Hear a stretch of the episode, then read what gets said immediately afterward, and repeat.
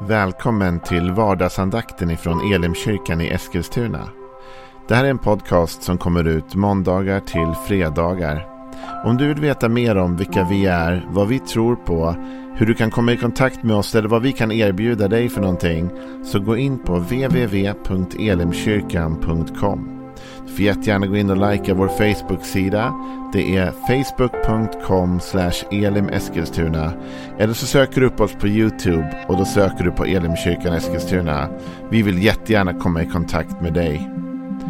Men nu lyssnar vi till dagens andakt. Välkommen till vardagsandakten. Jag heter Joel Backman, och jag är pastor i Elimkyrkan i Eskilstuna.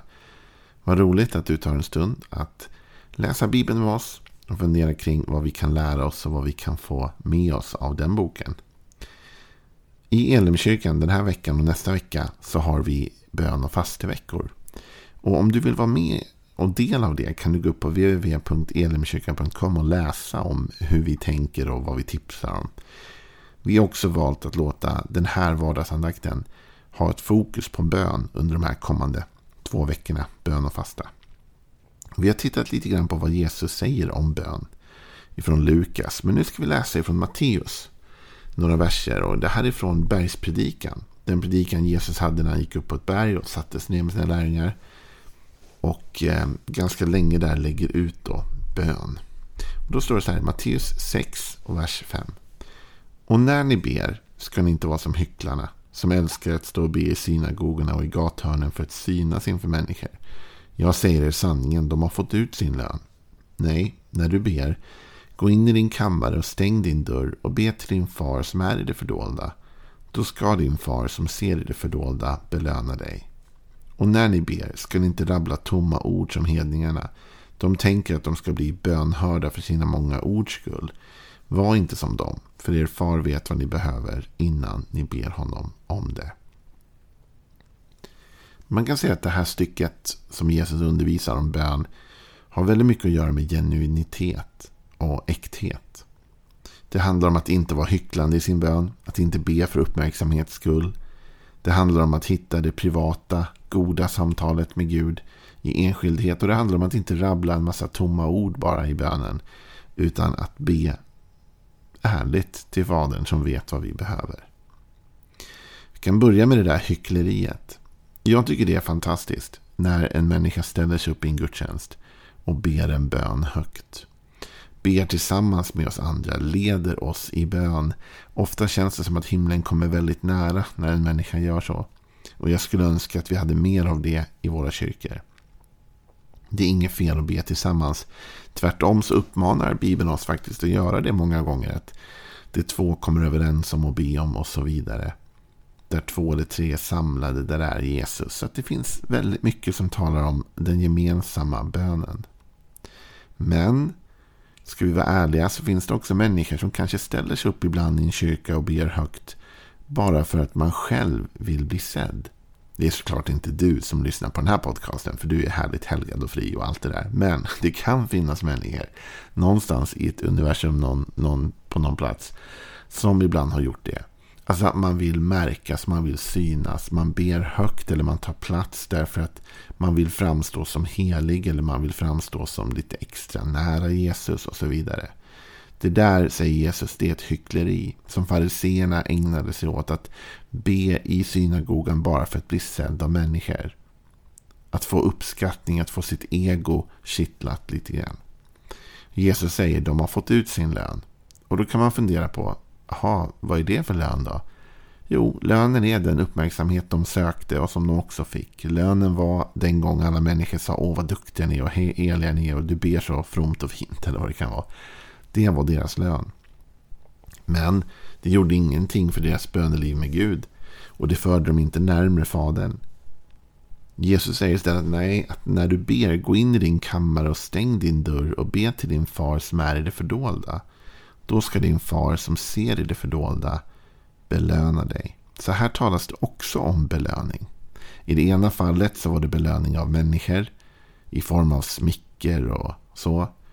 I det andra fallet så handlar det om att vår far i himmelen belönar oss när vi söker oss till honom och ber till honom i vår kammare.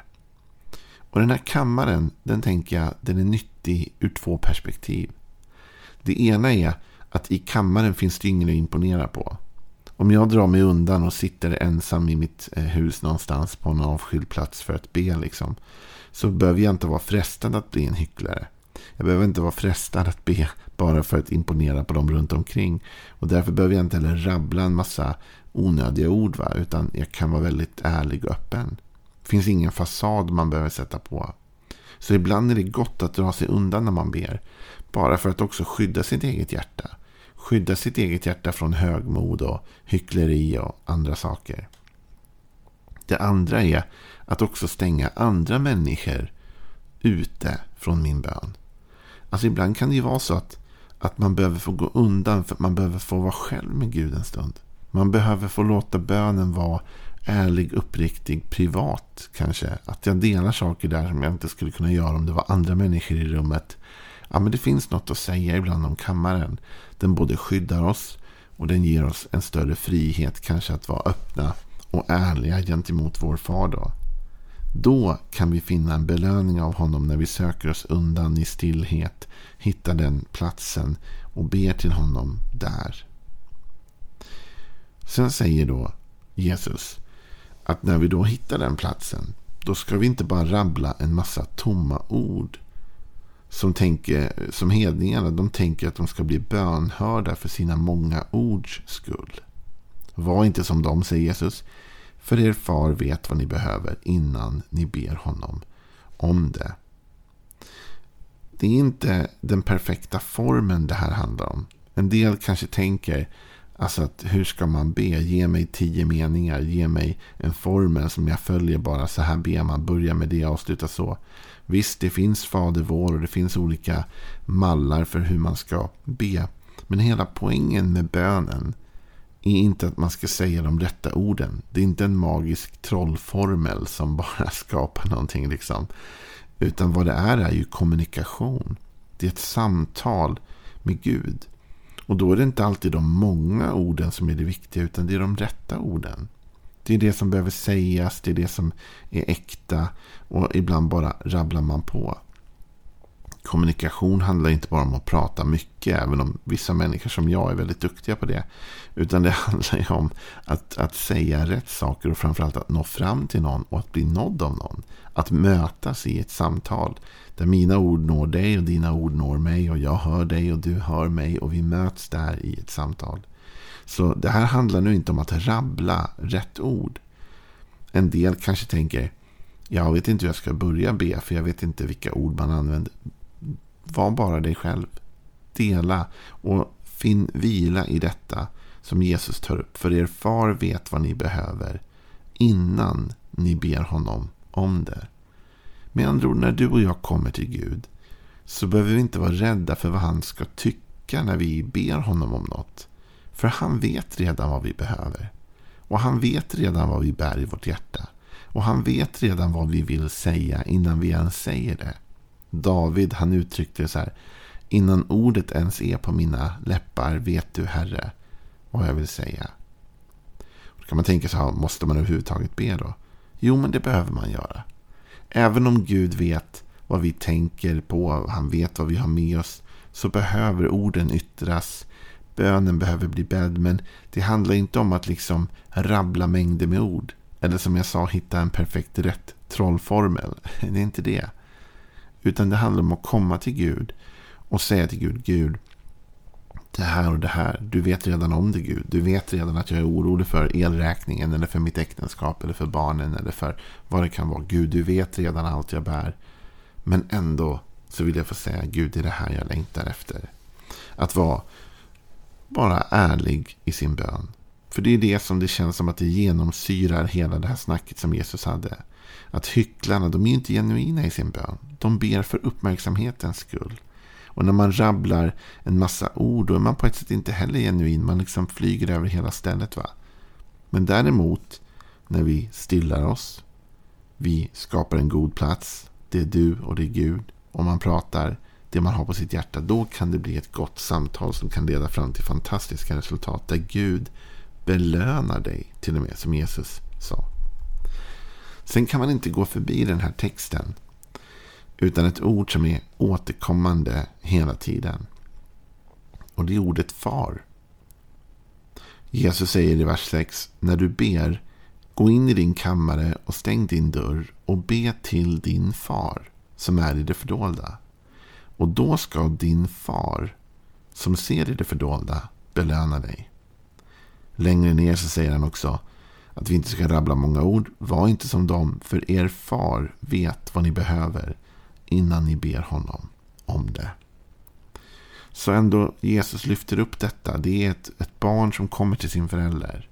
Och jag vet att inte alla föräldrar är goda föräldrar och alla föräldrar har varit bra. Men Gud är en god fader.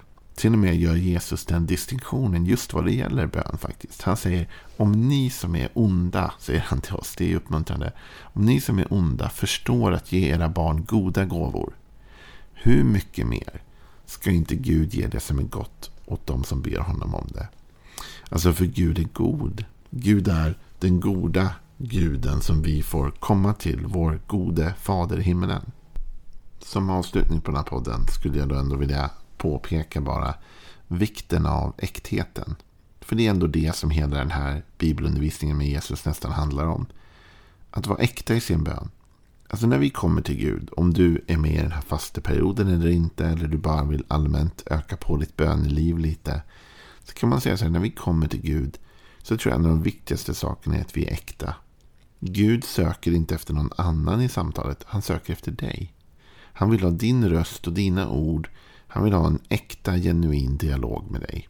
Han vet redan allt som du tänker på. Han vet allt du har inom dig och som pågår i ditt liv. Och vi behöver inte sätta på några fasader eller några masker. Vi behöver inte spela något spel eller låtsas som att vi är bättre än vi eller att vi duger till. Eller...